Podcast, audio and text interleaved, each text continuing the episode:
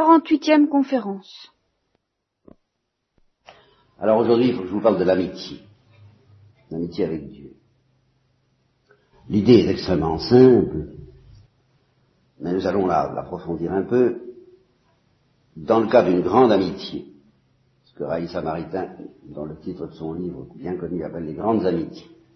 Dans le cadre d'une grande amitié, quand il s'est passé quelque chose de grave entre les amis, on peut tout de même pas se retrouver le lendemain en disant bonjour, comment ça va, sans qu'il se passe rien.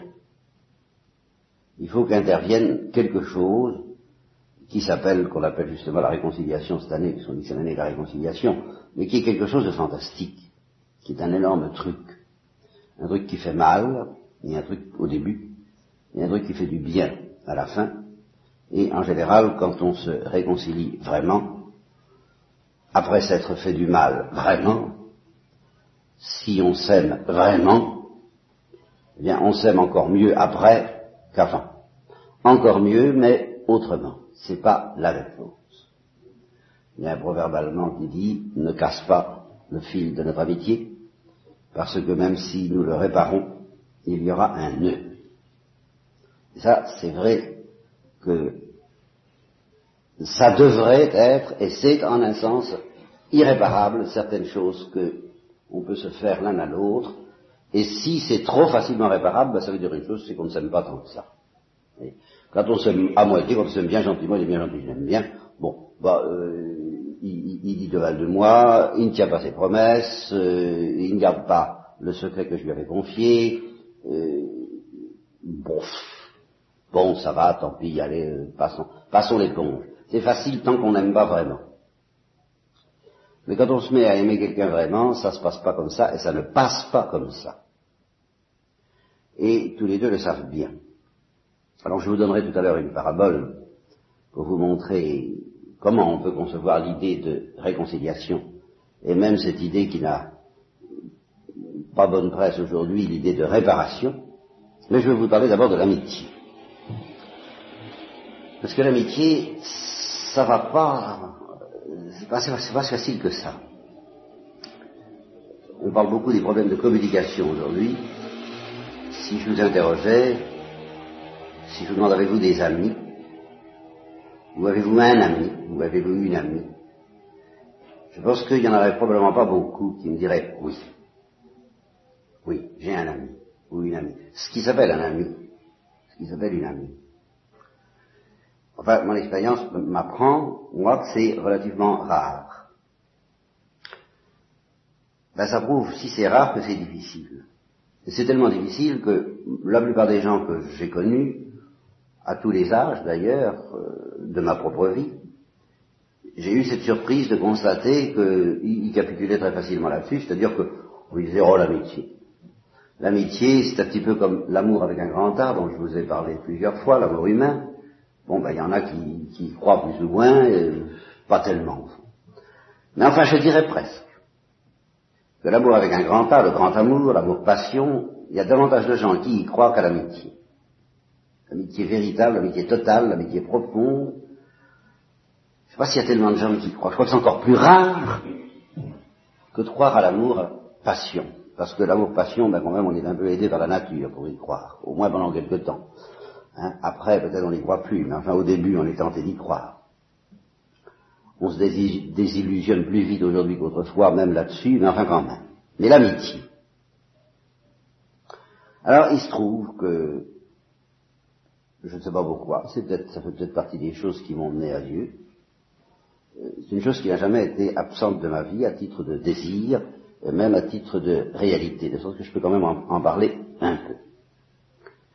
Et c'est seulement d'ailleurs, il y a quelques semaines, vraiment à peine, il y a très peu de temps, que j'ai découvert que l'idée que j'avais de l'amitié est une chose que j'aurais jamais pu avoir si je n'avais pas été chrétien. Et ça, je m'en doutais pas. Vous voyez,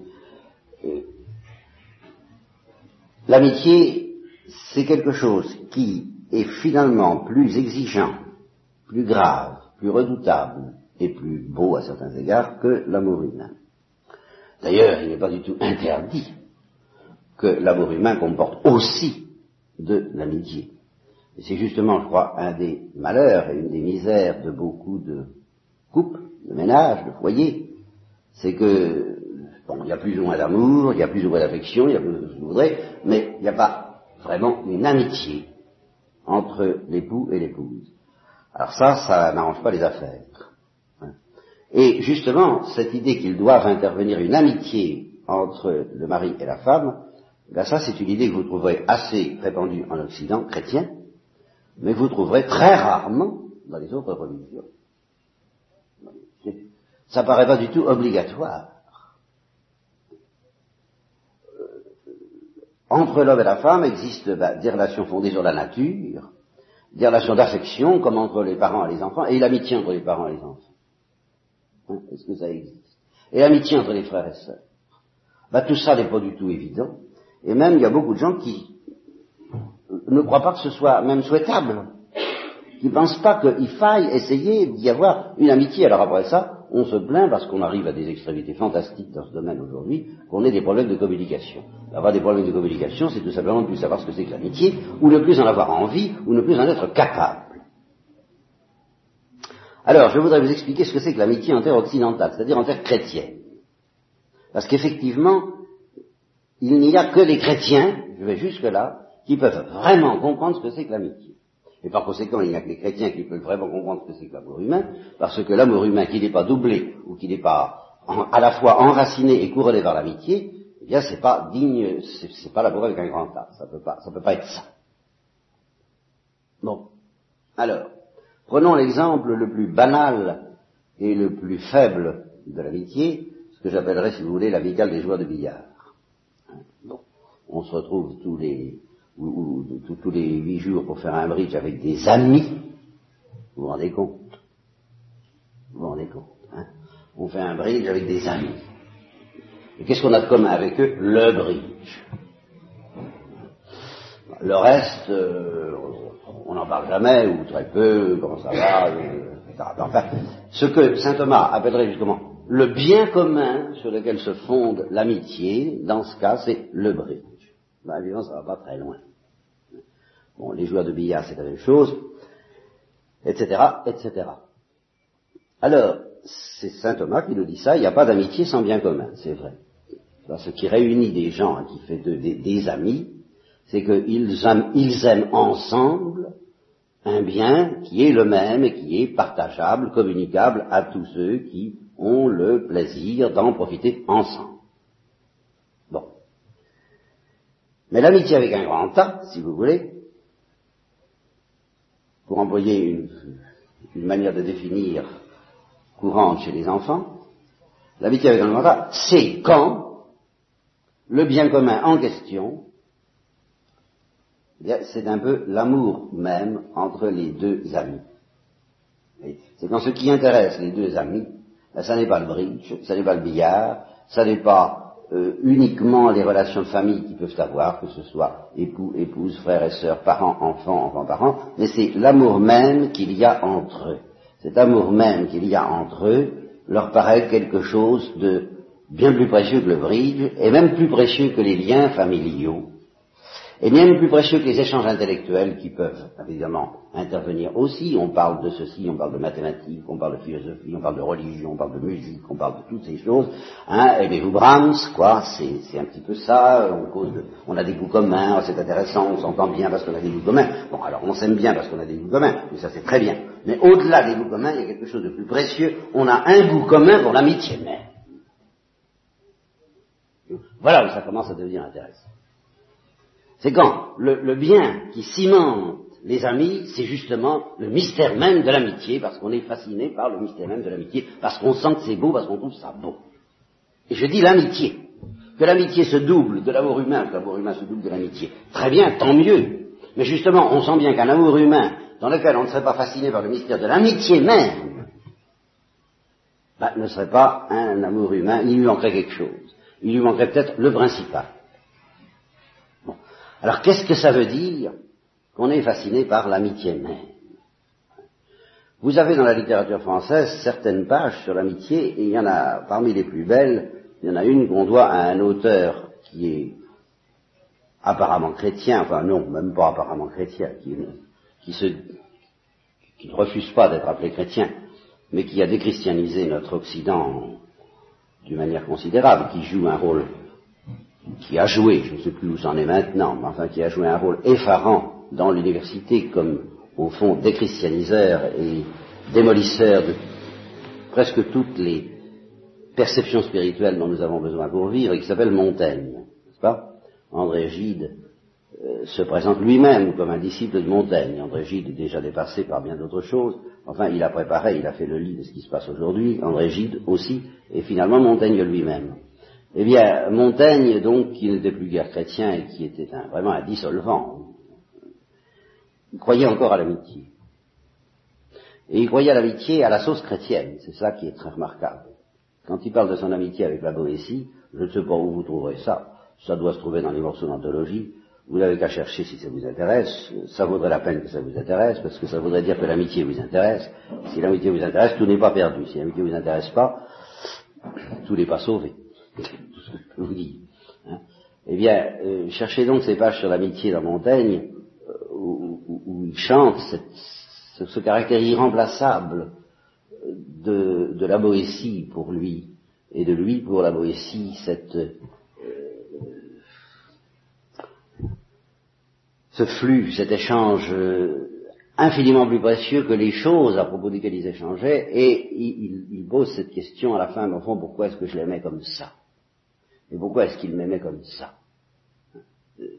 Est-ce que c'est à cause de ceci ou à cause de cela? Non, il répond beaucoup plus profondément, parce que c'était lui, parce que c'était moi. Voilà. Alors, ça, je dis, il faut être chrétien pour le pressentir. Pourquoi? Mais parce que ce que nous appelons notre personne, en quoi est-ce que ça peut bien être intéressant? Et justement, on dit bien que dans les civilisations non chrétiennes, on ne s'intéresse pas tellement à l'individu, et qu'on se demande pourquoi l'individu c'est tellement intéressant. Et en effet, je ne vois pas pourquoi le fait que vous ayez 1m94 au lieu de 1m72, plus un certain nombre de caractéristiques, d'ordre caractérologique et psychologique, une intelligence, un certain QI, un quotient intellectuel donné, des goûts donnés, une sensibilité, oui, bon, d'accord, vous avez telle sensibilité à tel autre, bon, en quoi est-ce que c'est précieux, voulez-vous me dire? Pourquoi c'est plus intéressant d'avoir 1m75 que 1m76? Après tout, si mon ami avait 1m76 au lieu d'avoir 1m75, eh bien, je l'aimerais toujours parce que c'est lui. Mais alors, qu'est-ce que ça veut dire?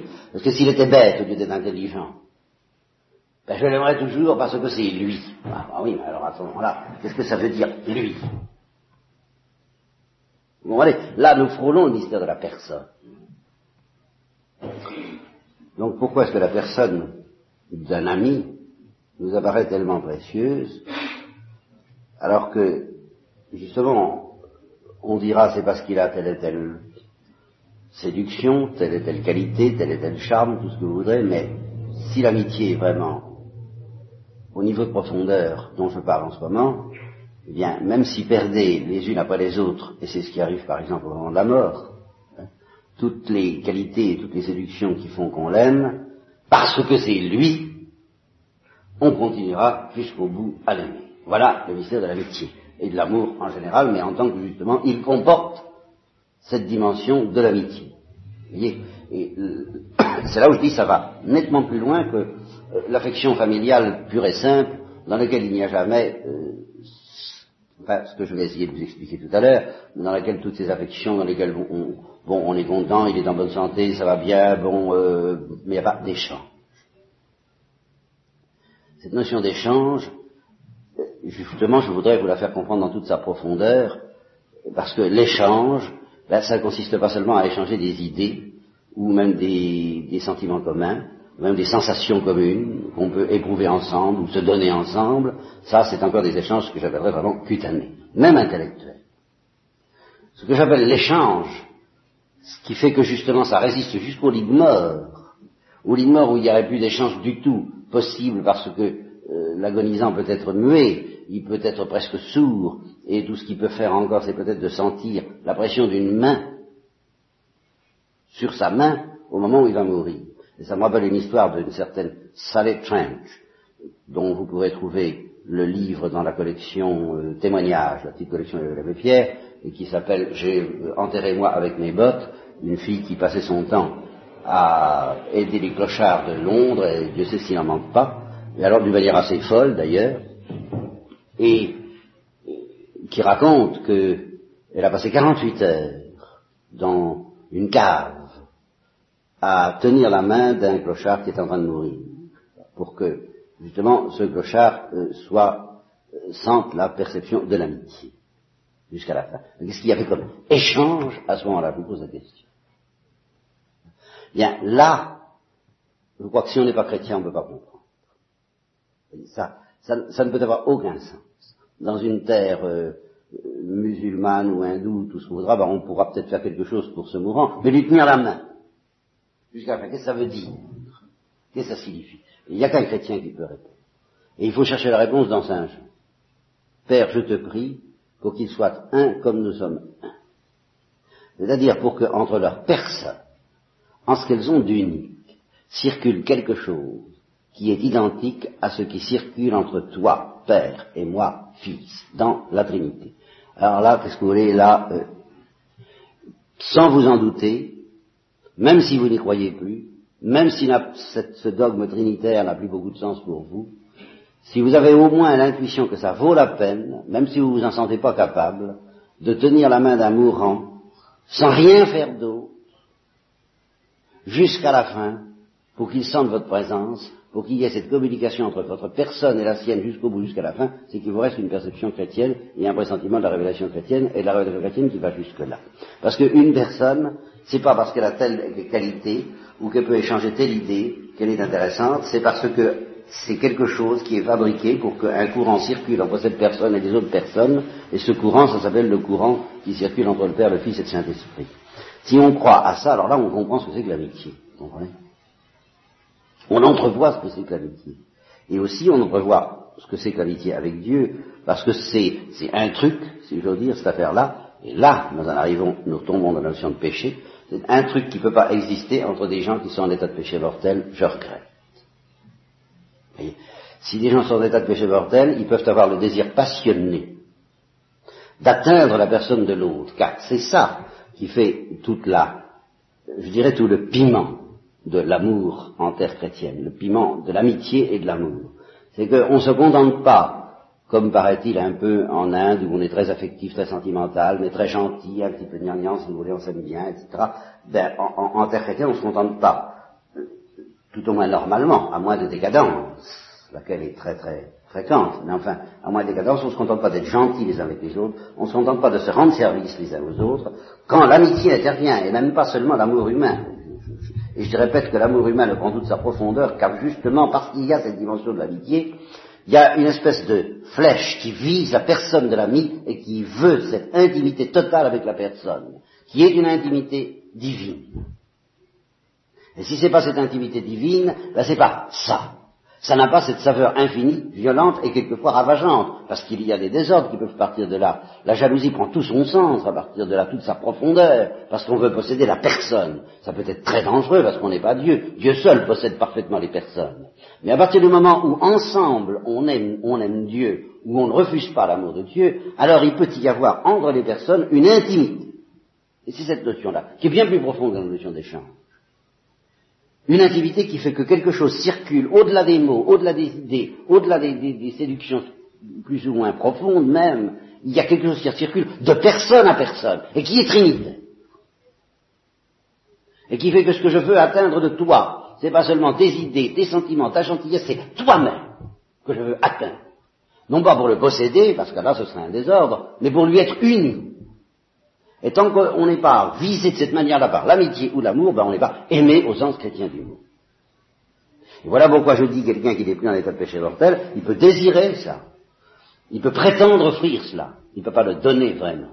Pourquoi? Ben parce qu'il s'est fermé à ce mystère. Vous voyez, ce qu'on appelle le péché mortel, ce qu'on appelle le péché grave, c'est quelque chose qui nous coupe de l'intimité trinitaire, de ce mystère d'intimité. Parce que ce mystère d'intimité, ça suppose évidemment que la personne, notre personne, reste ouverte.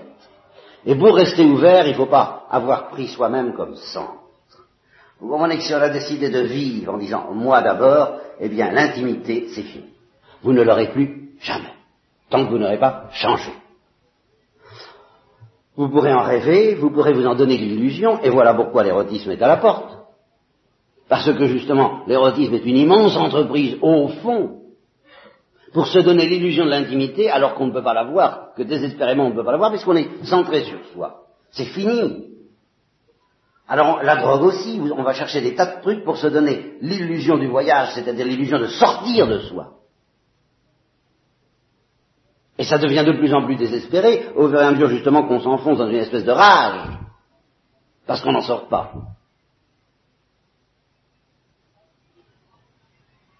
Ça, il faut vous compreniez que c'est inéluctable et qu'il y a tout ce qui se passe, il faut voir comment les gens qui essaient de rattraper les drogués et les hippies, tous ces gens-là, je connais des gens dans le Midi qui essaient de faire ça, ben, il faut voir enfin, à quel enfer on s'affronte. C'est quelque chose de fantastique, même du point de vue médical, vous verrez un peu ce que c'est. Eh bien, c'est le prix qu'on paye parce que notre civilisation a perdu la clé de l'intimité. Voilà tout simplement l'affaire.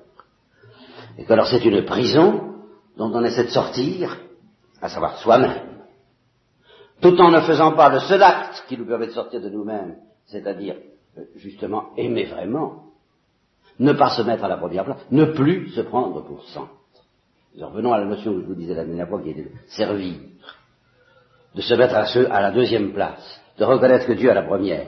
À partir de là, si on pose cet acte d'humilité, on peut ne plus se prendre pour centre dans notre intelligence, et par conséquent, parce que Dieu a mis ça dans notre cœur, par la nature et par la grâce, eh bien, on peut se mettre dans une attitude d'oblation qui est déjà une sorte d'extase, même si on la sent pas comme une extase, à savoir, bah, mon Dieu, je vous aime de même plus que moi, parce que vous êtes plus intéressant que moi, parce que vous êtes seul, digne d'être vraiment aimé. Si on se met dans cette attitude-là, on n'est plus en prison, on n'est plus centré sur soi, et à ce moment-là, eh bien, on peut rêver d'intimité. Rêver efficacement d'intimité avec Dieu, et de fait elle nous est donnée, et puis d'intimité avec les autres, qu'ils soient un comme nous sommes un. Voilà ce que demande Jésus-Christ. C'est-à-dire que nous soyons tous baignés dans cette espèce de, j'emploie le mot avec tremblement parce qu'il est, je dirais, il est prostitué dans toutes les églises en ce moment, de tendresse infinie. On emploie le mot tendresse, on dit, tendresse, non, mais la tendresse c'est quelque chose de terrible. C'est quelque chose qui veut tout, et qui donne tout. Si c'est pas pour aller jusque-là, fichez-moi la paix avec la tendresse. J'ai rien à faire, moi, de la tendresse. Si c'est pas pour cette tendresse qui est une passion. Ben, pour ça, évidemment, il faut être en ordre. Il faut être en place. C'est-à-dire la deuxième ou la dernière, comme vous voudrez. Enfin, pas la première, pas celle de Dieu. Il faut pas se prendre pour centre. Et si vous avez le malheur de vous prendre pour centre, je vous dirais, humainement parlant, je vous conseille pas de désirer de trop grandes choses. Alors, menez une petite vie bourgeoise, tranquille, peinarde et bête. Mais si vous vous prenez pour centre, et qu'en plus de ça, vous désirez de grandes choses, si vous continuez à désirer l'intimité, et si vous voulez sortir de cette prison que constitue le péché mortel, car c'est ça, se prendre pour centre, tout en continuant à refuser de vous mettre à votre place, alors, je serais tenté de dire, malheur à vous sur cette terre, peut-être vous serez sauvé dans l'éternité, ça vaut peut-être mieux. Mais malheur à vous sur cette terre, parce que vous êtes en péril de connaître tous les excès, toutes les catastrophes auxquelles mène l'illusion de l'intimité, l'illusion de l'amour, chez quelqu'un qui, au fond, ne peut plus aimer. Parce qu'il est fermé sur soi. Alors, je suis pas très content de ce que je vous dis là, parce que ce sont des pointes que je lance dans des domaines très profonds et sur lesquels il faudrait revenir. Mais je vous assure, il y a un lien entre ce que je vous dis là et l'enseignement très classique, très traditionnel. Bon, bah, quand on a commis un péché mortel, on est dans les ténèbres, on est dans le froid, on est dans la mort, on est dans la solitude, on est dans la prison. Et pour en sortir, il n'y a qu'un moyen, c'est le sang du Christ. Alors ça, que vous voulez, c'est l'enseignement traditionnel, et c'est vrai. Je vais vous dire ça, c'est vrai. Alors je ne sais pas quand, ni comment, ni si vous commettez des péchés de ce genre, c'est-à-dire quand, ni comment, ni si vous vous prenez pour centre, en telle sorte que vous vous coupez, là, les problèmes de communication. Alors là, évidemment, ils deviennent insolubles, vous comprenez. Si on s'est pris pour centre, on pourra faire tout ce qu'on voudra pour communiquer, on communiquera des idées, on communiquera des sentiments, on communiquera des... mais on ne communiquera pas la personne. Parce qu'il n'y a que, en se décentrant par l'amour oblatif, qu'on peut communiquer sa personne. Alors, si justement, ça nous arrive, et ça peut nous arriver à tous, c'est assez quotidien en un sens, hein, parce que c'est une pente toujours menaçante de... c'est magnifique ce que je vous dis là, c'est magnifique, mais c'est fatigant. L'amour, c'est essoufflant, ne pas se replier sur soi, il y a des moments où on a envie de dire que les hommes se débrouillent et puis qu'ils me fichent un peu la paix et ma petite affaire et mon petit bazar et puis tant pis pour le... et puis tant pis, vous voyez, ben, tous nous sommes menacés de ça et à ce moment-là, ben, nous sommes menacés de tomber dans cette prison de nous-mêmes qui est tout, c'est ça le péché mortel, c'est rien d'autre. Et alors là, eh bien, la tradition chrétienne depuis 2000 ans, elle a mis du temps à en prendre conscience, je vous fais grâce des vicissitudes de l'Église autour de ça, eh bien, l'Église croit que selon la parole du Christ, il faut pardonner 77 fois 7 fois, donc indéfiniment. Par conséquent, Dieu est prêt à nous pardonner indéfiniment, mais encore faut-il. Encore faut-il qu'intervienne ce qui doit intervenir quand deux amis se sont brouillés. Et quand quelque chose de grave est intervenu entre eux, eh bien, tout de même, une réparation. Et je termine sur cette parabole que j'ai souvent employée pour vous montrer ce que c'est que l'idée de réparation. C'est une histoire que vous pourrez situer au XVIIe siècle, au temps où il y avait des grandes familles, des nobles, des aristocrates, et où c'était très coupé des paysans, des roturiers, pas le tiers-ordre, le tiers-état. Eh bien, j'imagine une amitié. Mais une amitié, au sens où je viens de vous d'évoquer pour vous, entre un fils de famille, un fils né, et un paysan. Il se trouve que, par grâce ou par nature, ils se comprennent, et ils s'aiment, et il se passe entre eux quelque chose comme entre Montaigne et la Boétie, parce que c'était lui, parce que c'était moi, ça. Et le fils de famille, c'est l'aîné, c'est pratiquement le chef de famille, parce que son père n'a plus beaucoup d'influence, si vous voudrez. Bon, et alors, au fond, il n'a qu'un plaisir, il n'a qu'une joie dans la vie, c'est de laisser tomber toute sa famille, tous les petits marquis, tous les gens avec lesquels il est obligé de vivre d'habitude, et puis d'aller retrouver le paysan, de pêcher avec lui, si vous voulez, de chasser avec lui, mais surtout d'être avec lui, qui est ça, c'est de la communication, d'être avec lui. Et lui arrive une fête de famille, tout ce que vous voudrez, quelque chose de très officiel, où il n'y a plus que l'immutabilité, tous les comtes, les marquis et duchesses du lieu, et au cours de cette fête, de cette cérémonie, il se trouve nez avec le paysan, en question. Et alors, là, il se dégonfle. Il se dégonfle, devant tout le monde, il ne le reconnaît pas. Il n'ose pas le reconnaître. Il n'ose pas le voir. Il a honte de lui. Et c'est la parole du Christ, si quelqu'un rougit de moi devant les hommes, je rougirai de lui devant mon Père. Il rougit de son amitié avec ce paysan, il n'ose pas la montrer, il ne le regarde pas. Bon, eh bien comme ils sont très, je suppose, ils sont très intelligents et très fins, très subtils tous les deux, ils ne vont pas se faire de scène. Ils vont rien se dire du tout, il n'y a pas besoin d'explication, ni pourquoi va-t-il faire ça, non, simplement, tout est fini. Tout est fini, absolument, c'est irrémédiable. Ou alors c'est que ce n'était pas une amitié digne de ce nom, c'est fini. Ça ne se réparera plus, jamais. Il n'y a plus qu'à traîner la tristesse toute sa vie, d'avoir brisé cette amitié, puis c'est tout. C'est tout. C'est tout, mais alors dans sa douleur, le fils de famille comprend très bien ça. Il comprend que c'est fini, que c'est fichu, que c'est irrémédiable. Et alors là, il n'endort plus. Et c'est ça la contrition. Il commence à comprendre que justement il est en prison, qu'il s'est coupé de la communication, de la vraie, et il n'endort plus, et Et il dit, mais qu'est-ce que je peux faire pour réparer? Mais je ne peux rien faire pour réparer, mais qu'est-ce que je peux faire pour réparer? Puis finalement, eh bien, il trouve, il dit, bon, bah, si je m'en vais réparer. Alors, comme c'est le chef de famille, comme c'est au XVIIe siècle et qu'on marie soi-même les filles à ce moment-là sans leur demander leur avis. Bon, passons sur ce détail qui me rend servi. Bon, il a une sœur, eh bien, il va trouver le paysan et lui dit, je te donne ma sœur en mariage. Devant tout le monde. Alors là, il répare. Il répare parce qu'il donne mieux que ce qu'il aurait jamais pensé donner. Parce qu'il donne plus que ce qu'il n'aurait jamais pensé donner. Vous voyez, il n'y a pas moyen de réparer si on ne donne pas plus que ce qu'on avait donné avant. Ça ne se répare pas purement et simplement une amitié. Et alors, justement, ce plus, quand on a la foi, on sait que ce plus, bah, c'est le sang du Christ et c'est rien d'autre. Si on n'est pas capable, si on ne peut pas offrir le sang du Christ coulé pour nous, versé pour nous, à chaque fois qu'on a coupé avec Dieu, bah, on n'a plus rien à offrir qui puisse réparer cette amitié avec Dieu. Alors ça, c'est un autre chapitre dont nous parlerons l'année prochaine, si vous voulez bien.